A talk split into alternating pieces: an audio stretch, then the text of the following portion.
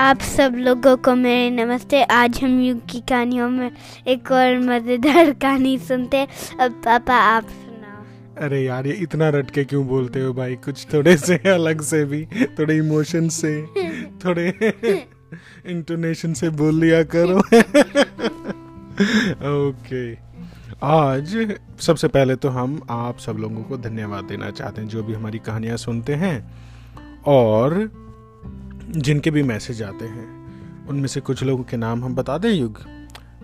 सफ़ा पीहू और कमलेश जी और किन का आया था आज? किरण है ना? इनके जिन जो भी आप मैसेज भेजते हैं और आप हमारी कहानियाँ सुनते हो आप सब लोगों का बहुत बहुत धन्यवाद। और जितना आप अ, को आप लोगों को कहानियाँ अच्छी लगती हैं, आप दूसरों को भी दूसरों के साथ भी शेयर कर दिया करें ताकि वो लोग भी सुन सकें और सीख सकें। अब युग तो आज जिद कर रहा था कि मुझे वो आगे का पता करना है कि ज्ञानी चोर की कहानी में क्या हुआ। जब उसने पगला खान और सौ पठानों को मार दिया, फिर अफजल खान को मार दिया, पहले आदिल शाह की दाढ़ी चुरा लाया था तो अब आगे क्या हुआ? मैंने कहा कि आज की ना थोड़ी सी एक्साइटमेंट बची रहने देते हैं वो मैं सुना दूँगा ठीक है? उसका अब आपको एक क्लू दे के छोड़ देता हूँ और फिर आज दूसरी कहानी मुझे याद आ, आ रही थी तो वो सुना देता हूँ। आज की ज्ञानी चोर की कहानी का क्लू ये है कि ज्ञानी चोर का नाम ज्ञानी चोर कैसे पड़ा? क्यों पड़ा? हम्म, आपको क्या लगता है? अम, कि नाम इसलिए रखा गया क्योंकि वो ज्ञानी था और जो भी अम, आता वास्ते वो अम, ले जाता और दूसरे लोगों को दे जाता जो पढ़ते हाँ वो तो था वो तो मदद तो करता था लेकिन उसका नाम ज्ञानी चोर इसलिए पड़ा क्योंकि वो ज्ञान चुराता था। वो जब छोटा था बच्चा था तो वो हमेशा अपने से बड़े लोगों की जैसे बूढ़े लोग होते हैं दादा होते हैं है ना? आ, अपने से बड़ों की उनकी खूब सेवा करता और उनके पास बैठता था। वो क्यों? क्योंकि उनसे ना उससे बड़े अच्छे अच्छे किस्से कहानियाँ सुनने को मिलते थे। और वो बहुत सारी चीज़ें ऐसे ही सीख लेता था खेल खेल में बात बात में। और सब उसे बड़ा प्यार भी करते थे बड़ों की सेवा करता। और तो एक सेवा करके उनसे, उनका सबका प्यारा बन गया और उन- वो उसको बड़ी अच्छी अच्छी चीज़ें और बातें सिखा देते थे, उसे अच्छी शिक्षा मिल जाती थी। तो इतना प्रसिद्ध हो गया था वो बड़े लोगों में। पहले क्या होता था, गाँव में चौपाल होती थी। चौपाल यानी कि एक जैसे कम्युनिटी सेंटर होता है ना अब, ऐसे ही। कॉमन जगह जहाँ पे सब लोग जाके बैठते थे और शाम के टाइम अक्सर पहले तो टीवी वगैरह कुछ नहीं होते थे। तो शाम को सब लोग जाके एक बड़ा सा पेड़ होते थे। एक बड़ा पेड़ तो ज़रूर होता था और कई सारे बड़े पेड़ होते थे। उनके नीचे जाके बड़े बुज़ुर्ग बैठ जाते थे, उनके पास बच्चे खेलते थे, औरतें अपना अलग जाके एंटरटेनमेंट करती थी, गीत गाती डांस करती, और अपना एंटरटेनमेंट के अलग अलग साधन थे। तो वहाँ पे जो बूढ़े बैठे होते थे, वो कहने लगे, बेटा तो तुम्हारा सारा ज्ञान चुरा ले गया। तो इतना ज्ञान हो गया तेरे में। हम सब की जितने भी गाँव के बड़े बूढ़े थे, सारे सब की बातें उसे याद होगी थी। एलिफेंट जैसी, ऑक्टोपस जैसी मेमोरी थी, उसके जैसे युग की है। तो उसको सारी याद होगी थी। बोला, तू तो भाई, कृष्ण जी को तो हम चित्त चोर बोलते थे, माखन चोर बोलते थे, और तू तो ज्ञानी चोर है। तो उसका नाम ज्ञानी चोर पड़ गया जैसे कृष्ण भगवान को माखन चोर बोलते थे ना। वैसे ही वो ज्ञानी चोर का नाम ज्ञानी चोर इसलिए पड़ा क्योंकि वो सबका ज्ञान चुरा लेता था इतना आ, सेवा भाव से और अपने प्रेम से और अपनी क्यूरियोसिटी से। तो ऐसे पड़ा था उसका नाम ज्ञानी चोर, ठीक? अब उसके क्या हुआ? आदिल शाह के बाद, अफजल खान के बाद और पगला पठान, पगला खान के बाद, वो कहानी अगली बार सुनाऊँगा मैं आपको हम्म। आज मैं आपको दूसरी कहानी सुनाता हूँ। रामायण की एक बड़ी अच्छी कहानी है। आपको पता है खैर, ये बाद में सस्पेंस रिलीज़ करता हूँ। एक बार क्या हुआ? एक पेड़ के नीचे एक आश्रम में कुछ ऋषि बैठे थे और वो ऋषि बैठ के खाना पका रहे थे। उन्होंने खीर बनने रख रखी थी। और वो तो अपनी संध्या में लगे हुए थे, अपने ध्यान में लगे हुए थे। और वो ध्यान में क्या हुआ? पेड़ से एक सांप गिर गया, खीर के बर्तन में। अब सांप गिर गया तो क्या हो गया? वो गिरा और किसी को ना आवाज़ आई, ना पता लगा। साधुओं का ध्यान और मुँह दूसरी तरफ़ था और वो सांप उसी में खीर में एकदम उबलता हुआ, गर्म दूध था। वो थोड़ी उछला, तड़पा और वो मर गया उसमें। और किसी ने ध्यान नहीं दिया। अब क्या हुआ? सांप गिर गया, जहरीला सांप था। तो खीर सारी जहरीली होगी। अगर वो खाते तो मर जाते। भाई, ये बड़ी गंभीर बात हो गई थी। वहाँ पे पास में एक मेंढकी थी। फ्रॉग ठीक है? तो मेंढकी ने देख लिया कि भैया सांप गिर गया और ये ऋषि खाएँगे और मरेंगे। ये तो बड़ी गड़बड़ हो जाएगी। तो उसने क्या किया? कि जैसे ही ऋषि आए, वो ऋषियों के पास पास पास पास घूमने लगी। अब ऋषि बैठे पास में, खीर को उतारने के लिए और परोसने के लिए। तो एक ऋषि की गोदी में से उछल के इससे पहले कि वो डालते और वो कूद गई। मेंढकी उस बोलते हुए खीर के बर्तन में। और वो मर गई। अब ऋषियों ने देख लिया कह रहे भाई, अभी मेंढकी कूद गई खीर में, अब तो सारी खीर खराब होगी। अब तो हमें गिरानी ही पड़ेगी। तो एक काम करो, इसको गिराओ और दूसरी खीर बनाओ। तो जैसे ही उन्होंने गिराया तो देखा असली बात पता लगी कि इसमें तो सांप था। और ये मेंढकी तो हमारी जान बचाने के लिए कूद की थी। इसने तो अपने आप को सेक्रीफाइस कर दिया हम सब की जान बचाने के लिए। तो उन्होंने उसके ऊपर बड़ा तरसाया बड़ी दया आई कि, यार। इसने, देखो कितना महान त्याग किया हमारे लिए, है? हमारी जान बचाने के लिए अपनी जान दे दी। तो उन्होंने बड़े प्रसिद्ध ऋषि थे। उन्होंने क्या किया? उसको एक समृद्ध विद्या बोलते थे।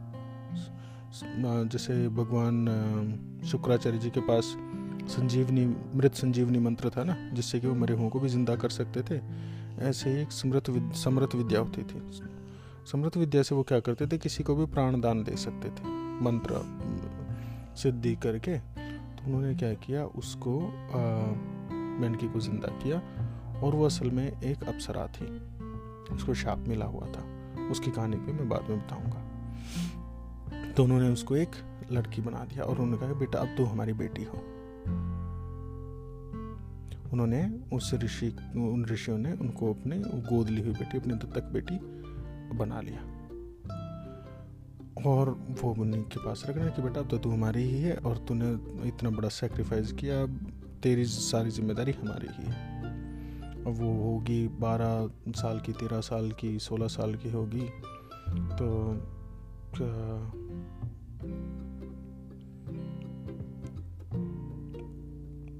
उसका नाम उन्होंने पता है क्या रखा था? क्या?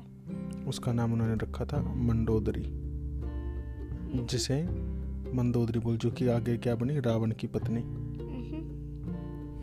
वो रावण की पत्नी थी। हम्म। अब वो रावण कैसे ऋषियों के पास आके रावण उससे शादी करके लेके गया था। अब इतिहास में ऐसे ऐसे बहुत सारे प्रसंग हैं जिनका आपको शायद से नहीं पता होगा कि वो आम, एक तो होते हैं हमारे ब्लड रिलेशन है ना जिससे पैदा हुए हमारे माँ बाप होते हैं। दूसरे होते हैं कि जो केयर के होते हैं जो आप केयर करते हैं ना सही में। कई बार और बहुत सारे ऐसे हैं जो कि पैदा किसी ने किए और पले कहीं पे और और उन्हें उतना ही प्यार उन्हीं के नाम से जाने जाते हैं। जैसे कृष्ण भगवान थे। कृष्ण भगवान की माँ तो कौन थी? देवकी थी। और उन्हें पाला कौन था? किसने था? यशोदा मैया ने? वो नंद, जब जेल में थे वो, जेल में पैदा हुए थे कृष्ण भगवान तो। और जेल से जब उनके पिता वासुदेव उन्हें रात को नदी पार करा के नंद गाँव में छोड़ गए थे नंद बाबा के पास में, और उनकी पत्नी कौन थी? यशोदा। तो आज तक भी हम क्या बोलते हैं? यशो, यशुमती मैया से बोले नंद लाला राधा क्यों गोरी? मैं क्यों काला? तो वो भी उन्हीं की थी। ऐसे मंडोदरी थी जो वो ऋषियों ने पाली थी। तो ऐसे ऐसे बहुत सारे उदाहरण हैं। और इसी से जुड़ी हुई एक और कहानी है। ये दोनों कहानियाँ आगे जाके मिल जाएँगी, आप इसमें देखना। केरल के एक राजा थे। वो बड़े प्रतापी राजा थे, लेकिन एक बार किसी युद्ध में वो हार गए और मारे गए। और उस उनकी जो रानी थी, उसके गम में परेशान होकर वो भी मारी गई। और उनका एक बेटा था, उसका नाम था चंद्रहास। अब कुछ तो लोग कहते हैं कि रानी मर गई, कुछ कहते हैं कि जो उनके था दीवान था, उनका जो मंत्री थे उन्होंने मार दी थी। उन्होंने उससे धोखा कर दिया था राजा से बिट्रे करके और वो आ, उसको मरवा दिया था। और वो राजा का सारा सिंहासन लेना चाहते थे और फिर उन्होंने मारना था उसको भी चंद्रहास को भी। जैसे पन्ना धाय ने बचाया था राणा प्रताप के कहानी में याद है ना? उसने अपना बेटा मरवा दिया था अपने बेटे को राजकुमार के कपड़े पहना के लिटा दिया था और राजकुमार को अपने सर पर टोकरी पे उठा के लेके चली गई थी। तो उसकी जान बचा ली थी। ऐसे ही उसकी जो दासी थी वो दासी वहाँ से आ, उस राजकुमार को ले भागी। और राजकुमार रानी ने कहा कि तू किसी तरह से हमारा वंश चला रहेगा हमारा बच्चा बच जाएगा तो इसको ले जा। यहाँ जब तक भी हो रहेगा ये ज़िंदा नहीं रहेगा ना इसको छोड़ेंगे। और मैं भी सेफ़ नहीं रहूँगी और कम से कम मैं इनको थोड़ी देर रोकने की कोशिश करती हूँ तू लेके चले जा। तो वो दासी जो थी, वो छोटा सा था। चंद्रहास, वो लेके पास का एक राजा था, दीवान। उसका नाम था, वहाँ पे चली गई। वहाँ जाके रहने लगी। उसने बताया कि भाई, मैं इस तरह से वहाँ की रानी की सखी हूँ। और वो उन्हीं के साथ आई थी। शादी हुई जब रानी की तो रानी से बड़ी थी वो थोड़ी सी। और उसके अपने बच्चे नहीं थे। वो ले आई थी। तो ऐसे ही उसको वहाँ रहते रहते पाँच साल हो गए। जब एक दिन वो बच्चा जो था चंद्रहास, पाँच एक साल का, वो खेल रहा था तो उसको किसी बच्चों ने ताने मार दिए कि ये तो तेरी माँ नहीं है। ऐसे तो तूने, भाई ये तो गोद लिया, तू किसी और का बेटा है। तो वो आके रोने लगा, क्योंकि वो तो उसी को मानता था। उसे थोड़ी पता था कि भाई उसके साथ क्या हुआ था, वो तो छोटा बच्चा था। लेकिन जब उसको पता लगा तो उसने क्या कहा? जो थी दासी, बोले, भाई, उसने एक बड़ी अच्छी बात कही दोहे में, जैसे कहते हैं ना, वही मैं आपको सुनाता हूँ। उसने कहा कि भी मैं हूँ रूख बिना पाता का। मैं रूख बिन पत्तों का, या पेड़ पेड़ कहते हैं ना, मैं पेड़ बिन पत्तों का, मेरे पास छाँव नहीं है। मेरे पास छा नहीं, मैं पेड़ बिन पत्तों का, मेरे पास छा नहीं। मेरी कोख से जन्मा नहीं तो क्या? मैं क्या तेरी माँ नहीं? तो उसने कहा कि भाई, तूने तो अपने, मेरे जन्म नहीं लिया मेरी कोख से। मेरा बेटा मैंने तुझे पैदा नहीं किया है। सही बात है, मैं झूठ नहीं बोलूँगी तेरे से, लेकिन तू तो मुझे हमेशा अपनी माँ ही मानता रहा ना। और इसी तरह से ही अगर तुझे मेरे प्यार में कभी कोई कमी लगी हो मैंने तेरे ना किया हो मैं तो तुझे मौत के मुँह से बचा के निकाल लाई थी हम्म, तो बेटा अब तो मैं ही तेरी माँ हूँ। तेरे पिता भी मारे गए थे युद्ध में तेरी माँ भी नहीं रही हैं तो अब तो तू ही मेरा बेटा और मैं ही तेरी माँ हूँ। बोला ऐसे कैसे? फिर उसने उसको बड़े सारे उदाहरण दिए कि रामायण के ही जो महाभारत से ही उदाहरण लेके बड़े सारे कि रामायण में तो देख रहा था। अंगद किसका बेटा था? अंगद सुग्रीव उसका तारा क्या था उसका, तारामती का बेटा थोड़ी था। जब अंगद, जो रावण के पास गया था, है? रावण, उसके राम के जो थे लव कुश थे, कुश, वो उनका अपना बेटा थोड़ी था। लेकिन कोई जानता भी नहीं है इतिहास में उनकी सच्ची कहानी तो। बोले अच्छा ये कैसे? अब आगे हम वापस अपनी कहानी पे जो मंदोदरी की थी ठीक? वो बताने लगी उसे कि बेटा ये ऐसे ऐसे बातें हैं कैसे? कि जब रावण की मंदोदरी से शादी हुई तो उस टाइम पे वो प्रेग्नेंट थी। हुआ क्या था कि किशिकंदा का जो नरेश थे वो, वो जो मंदोदरी थी उनसे प्यार करते थे और उनका वो भी होता वो शादी करना चाहते थे। लेकिन और उन्होंने शादी कर भी ली थी गंधर्व विवाह जिसे बोलते हैं लेकिन तभी क्या हुआ था बाली का जब युद्ध हुआ था आ, कौन सा राक्षस था जो गुफा में गए थे और सुग्रीव ने बाहर से पत्थर रख दिया था याद है वो वाली कहानी? हाँ। तो सब जगह ये बात फैल गई थी कि बाली मारा गया। बाली नहीं तो इस बात से वो बड़ी परेशान और वो ऑलरेडी प्रेग्नेंट भी थी उनके पास बच्चा भी था।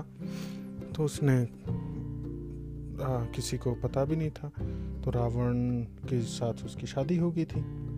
अब वो जब जाने लगी तो वो बड़ी परेशान कि भाई मैं अब शादी कर रही हूँ और रावण को पता लगेगा गुस्सा भी करेगा। तो जब ये किशिकंदा पर्वत के पास से जा रहे थे तो उन्होंने कहा कि बड़ी प्रसिद्ध बात थी रावण के बारे में कि रावण जब दहाड़ मारता है तो स्त्रियों के गर्भ गिर जाते हैं, पर्वत हिलने लगते हैं। तो मंदोदरी ने उसको ऐसे ही कहा कि रावण, मैंने आप सच में लंकापति रावण हो वही बलशाली रावण हो। वो कहने लगा कि हाँ आपको कोई शक है? बोला हाँ। और मैंने सुना है कि आपकी दहाड़ इतनी शक्तिशाली है कि आप जब दहाड़ मारते हो तो स्त्रियों के गर्भ गिर जाते हैं। बोले हाँ लेकिन ये तुम ऐसी बातें क्यों कर रहे हो? बोले, नहीं, मैं सच में जानना चाहती हूँ कि भी मेरा पति इतना शक्तिशाली है। तो आपने तो भगवान शंकर का कैलाश पर्वत भी उठा दिया था। बोले हाँ ये भी बात सही है और शिव तांडव भी आपने बनाया। बोले हाँ मैं ब्राह्मण हूँ, ज्ञान है, मैंने पढ़ा है। तो बोले अच्छा तो पहले मुझे एक चीज़ तो आप प्रूव करके दिखाओ। बोले, देख, तू वैसे ही डरी हुई है, अभी तेरी हालत तू मर जाएगी। और ये वैसे भी किसी कंधा का राज है, यहाँ पे बाली। बाली की पहले भी रावण के साथ लड़ाई हो चुकी थी एक बार। और बाली में ऐसी शक्ति थी कि जो भी जिसके साथ भी युद्ध करता था, उसकी आधी शक्ति सामने वाले की आधी शक्ति जो थी, बाली के अंदर चली जाती थी। तो बाली कभी किसी से हारा नहीं था। इसलिए भगवान राम ने भी उसको छिपके मारा था। सामने से बाली से कोई जीत नहीं सकता था। उसको वरदान था कि जो भी उससे लड़ेगा, उसकी आधी शक्ति उसमें चली जाएगी और बाली खुद बड़ा ताकतवर था, शक्तिशाली था। तो उसने कहा कि, बाली आ गया तो भाई मेरे जीना हराम कर देगा। पहले भी एक बार उसने मेरी गर्दन दबोच ली थी। बोले, नहीं, आप करके दिखाओ, नारी हट है ना? त्रिया हट, बाल हट, राज हट, सबकी अपनी अपनी जिद्द होती हैं। वो होगी, और उसने कहा कि अच्छा मैं जब तक ना, मुझे टॉयलेट जाना है, पहले से जंगल में जाते थे। तो गई तो रावण ने दहाड़ मारी और उसने थोड़ा प्रयास किया तो वहाँ पे जो उसका था, गर्भपात हो गया। गर्भपात यानी कि जो उसका बेबी था, वो गया। और वो हुआ जो था, वो उसको बोलते हैं स्तंभित, यानी कि वो ऐसा था जैसे डेड। बच्चा मरा हुआ, पैदा हुआ। और उसको ने देखा कि बिना तो ये रोया, ना तो इसमें जान है। ये वो बड़ी थोड़ी दूर रोई, परेशान हुई और वहाँ से फिर वो बिना किसी को बताए कि अब ये बच्चा भी नहीं बच्चा है, मैं किसी को बताऊँ भी क्या? वहाँ से बिना बताए, वो रावण के साथ चली गई थी, मंदोदरी थी। और वो बच्चा जो था, अगले दिन जब थोड़े बाद में उससे गुफा से निकल के जब बाली आया और वहाँ से जाते हो तो उसने वो बच्चा देखा, उसने उठाया और उठा के देखा तो बच्चा जब तक थोड़ी सूरज की धूप कर लगी तो वो उसमें प्राण थे। हालाँकि थोड़ी थोड़ी इसकी नस चल रही थी वो जिंद, लेकिन उसमें सांस आ गई थी, ज़िंदा बच गया था वो। उस ले जाके और बोला कि देख, फिर तारा ने वो पाला। तो वो उन्हीं का बेटा हुआ ना, अंगद हमेशा बाली का उन्हीं का बेटा कहा जाता है। अच्छा। और दूसरी कहानी कि लव कुश की लव कुश कैसे हुए? बोले सीता माता का तो एक ही बेटा था, लव।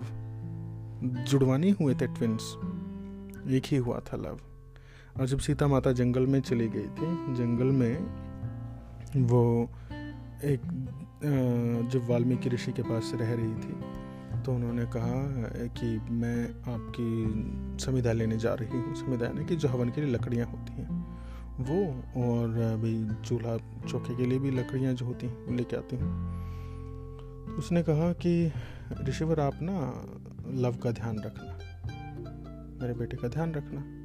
अब ऋषि उस टाइम पे संध्या में, समाधि में, ध्यान में बैठे थे। तो उन्होंने सुन भी लिया होगा तो उन्होंने उसका रिस्पॉन्ड नहीं किया, और वैसे ये शायद उन्होंने ना भी सुना, वो ध्यान में थे। तो जब सीता थोड़ी दूर गई तो उसने शेर की बड़ी दहाड़ सुनी। बहुत भयंकर। और उसको देख के जब भी शेर दहाड़ मारता है तो पक्षी, बंदर, ये सबसे ज़्यादा शोर करते हैं। और कभी भी जंगल में जाओ, जहाँ पे आपको बहुत सारे पक्षी मंडराते दिखें, या बंदर शोर मचाते मिले तो इसका मतलब है कि आसपास में कहीं हुए शेर, चीता, तेंदुआ, बाघ है। वो क्यों? क्योंकि वो देख के डर जाते हैं, और डर के वो ऊपर होते हैं, पक्षी आसमान में और बंदर पेड़ पे। वो बहुत दूर से ही उनको देख सकते हैं। और खतरे का अंदाज़ा लगा सकते हैं और वो शोर मचा मचा के सब दूसरे लोगों को वो कर देते हैं। हाँ, दूसरे जानवरों को भी वार्निंग दे देते हैं। तो जब शेर की दहाड़ सुनी सीता माता ने और उन बंदर चिल्लाते देखे तो उन्होंने एक बंदरिया देखी। उसने बच्चे को बिल्कुल चिपकाया हुआ था अपने से। और बंदरों की एक बड़ी ख़ास बात होती है कि अगर बंदरिया का बच्चा मर भी जाए ना तो उसे छोड़ती नहीं है। डेड बॉडी को भी उसके एक हफ़्ते तक, कम से कम हफ़्ते दस दिन तक अपने साथ लिए लिए लिए लिए लिए लिए घूमती है। वो कोशिश करती है कि हाँ ये भी ज़िंदा होगा, वो नहीं छोड़ पाती। है तो उस बंदरिया का बच्चा भी वो मरा हुआ था और उस मरे हुए बच्चे को भी लेके एक हाथ से ही एक पेड़ से दूसरे पेड़ तक ऐसे कूद रही थी।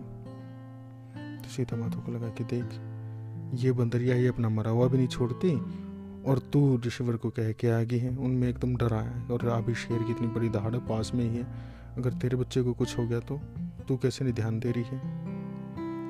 तो वो वापस आई, और उन्होंने देखा कि मैं ना अपने बेटे को साथ में ही जाके ले जाऊँगी जंगल में।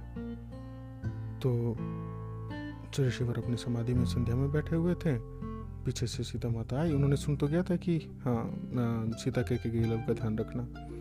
और वो चुपचाप ताकि ऋषि की समाधि भंग ना हो, वो सीता माता लव को उठा के लेगी। अपने साथ में, जंगल में। अब जो ऋषिवर थे, उन्होंने तो देखा कि यार, एकदम जैसे उनके संध्या पूरी दिखा रहे, लव तो नहीं है। और सीता मुझे कह के गई थी कि ध्यान रखना। ये तो भाई, मेरे से तो अन्याय हो गया। मैं क्या करूँ अब? तो उन्होंने अपने मंत्र सिद्धि से जो था, समरथ विद्या से, जिस कुश, अब कुश क्यों नाम पड़ा था उसका? पहले कुशा के, घास के होते थे पलने बिछोने तो वो कुशा घास का था, जहाँ पे वो लव लेटा हुआ था। तो उन्होंने उसी को उठा के, उसका पुतला बना के उसमें प्राण फूक दिए। बिल्कुल हु बहू इसीलिए उनको ट्विन कहा जाता है। कि ट्विंस थे। लव जैसा ही कुशा का कुश बना दिया। वो दूसरा लव बना दिया। अब सीता माता आई तो देख के हैरान, बोले रे लव तो मेरी गोदी में है, दूसरा लव यहाँ कैसे खेल रहा है? तो ऋषिवर भी हैरान, बोले रे सीता, ये क्या करवा दिया तुमने मेरे से? ऋषिवर, मैं तो कह के गई थी आपसे ध्यान रखना, लेकिन आप नहीं थे तो शेर की धाड़ सुनी मैंने, मैं डरते हुए ले गई थी साथ में। बोले, बेटा, मैंने तो तेरे लिए ही मुझे लगा कि ये तो न्याय हो गया और तुम ये इतने सारे दुख ऑलरेडी झेल चुकी ये कैसे झेलोगी? तो मैंने तो तुम्हारे लव को यहाँ पे इस कुशा घास से बना दिया। तो सीता माता बोली, कोई बात नहीं ये भी मेरा ही बेटा है, आज से मेरे लव कुश दो हैं। तो ऐसे कुश जो था, वो भी उनका अपना बेटा नहीं था, है ना? लेकिन हमेशा उतने ही प्यार से रखा और उसी तरह से माना जाता है। तो ऐसे ऐसे उदाहरण बहुत सारे हमें मिलते हैं। जैसे रानी लक्ष्मीबाई का है झांसी की रानी का। झांसी की रानी का अब जब घोड़ों पे चढ़ के लड़ी थी तो पीछे बाल गंग, बालक गंगाधर जो था उसको बाँध के लड़ी थी ना है ना? तो जिसका कहानी का ये मतलब है कि बहुत बार हम अपने कर्म से अपने अच्छे कर्मों से अपने रिलेशंस और अपने लोग दूसरे लोगों को भी अपना बना लेते हैं। और उससे ही जो मन के रिश्ते होते हैं, वो कई बार बहुत स्ट्रांग होते हैं ना? उनसे हनुमान जी का और राम जी का क्या रिश्ता था? भक्त ही तो थे, ना कोई भाई थे, ना कुछ थे। बस मन का रिश्ता था, प्रेम था। तो ये कई सारी छोटी छोटी कहानियाँ आज मैंने आपको जोड़ के बताई कि इससे आपको हिस्ट्री का भी पता लग गया और इसको आपको अच्छी शिक्षा ये भी मिल गई कि जब तक आपके कर्म अच्छे हैं आपके भाव अच्छे हैं और अपने मन से आप किसी को भी अपना बना लेते हो लेकिन सतर्क रहते हुए हमेशा ताकि आप गलत जगहों पे भी विश्वास ना करो। ये नहीं कि आप हर किसी पे विश्वास करो लेकिन आ, आप हर जगह पे अपने आप को सही रख सकते हो। हम्म। तो ये थी आज की कहानियाँ। और ज्ञानी चोर की कहानी में क्या हुआ, वो मैं आपको फिर सुनाता हूँ। ठीक है? Good night good night